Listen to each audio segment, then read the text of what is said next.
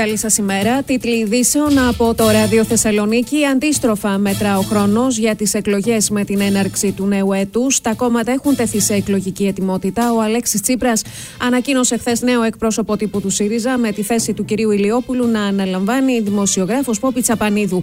Είμαι βέβαιος ότι θα συμβάλλει αποφασιστικά στον κοινό μας αγώνα, ανέφερε. Την ευχή του να συμβάλλει στη γόνιμη πολιτική αντιπαράθεση με τεκμήρια και επιχειρήματα εξέφρασε με ανάρτησή του στο Twitter ο κυβερνητικός εκπρόσωπος.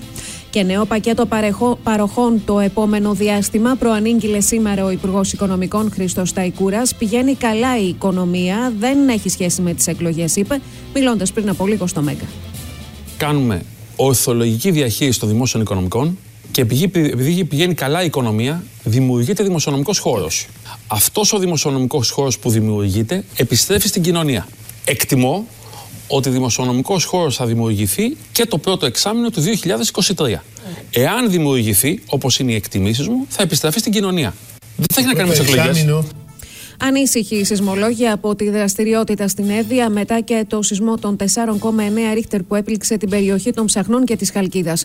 Πρόκειται για έναν ανεξάρτητο σεισμό από εκείνους που είχαμε τον Νοέμβρη στην Νότια Εύβοια, δήλωσε ο Διευθυντής Ερευνών του Γεωδυναμικού Ινστιτούτου Γεράσιμος Χουλιάρας.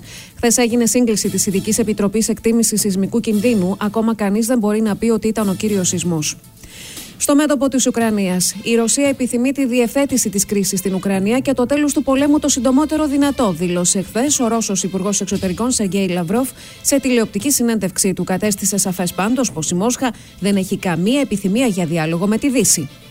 Επιθέσεις κουκουλοφόρων χθες το βράδυ στην περιοχή της Τούμπας λίγο μετά τις 10. Έσπασαν τζαμαρίες 3 καταστημάτων και προκάλεσαν φθορές σε 2 ATM, κυρίως στην περιοχή της Λαμπράκη. Έγιναν 2 συλλήψεις νεαρών κατά πληροφορίες 21 και 29 ετών. Επεισόδιο λίγο μετά τις 9 το βράδυ στην οδό Ηφαιστίωνος, κάθετη της Αγίου Δημητρίου στο κέντρο της Θεσσαλονίκης. Η αστυνομία δέχθηκε κλήση για συμπλοκή με πυροβολισμό στον αέρα, αλλά όταν έφτασε στο σημείο τα άτομα είχαν φύγει. Γκαζάκια σε τράπεζα στην Ανατολική Θεσσαλονίκη, στην περιοχή της Μαρτίου. Γύρω στις 4 τα ξημερώματα έγινε έκρηξη, προκλήθηκαν μικρές ηλικές φθορές. Σε ανακριτή και εισαγγελέα αναμένεται να οδηγηθεί σήμερα ο 8ος κατηγορούμενος για την υπόθεση του ομαδικού βιασμού του 15χρονου στο Ήλιον. Χθες στη φυλακή οδηγήθηκε ακόμα ένας ανήλικος. Περισσότερα στο arthes.gr.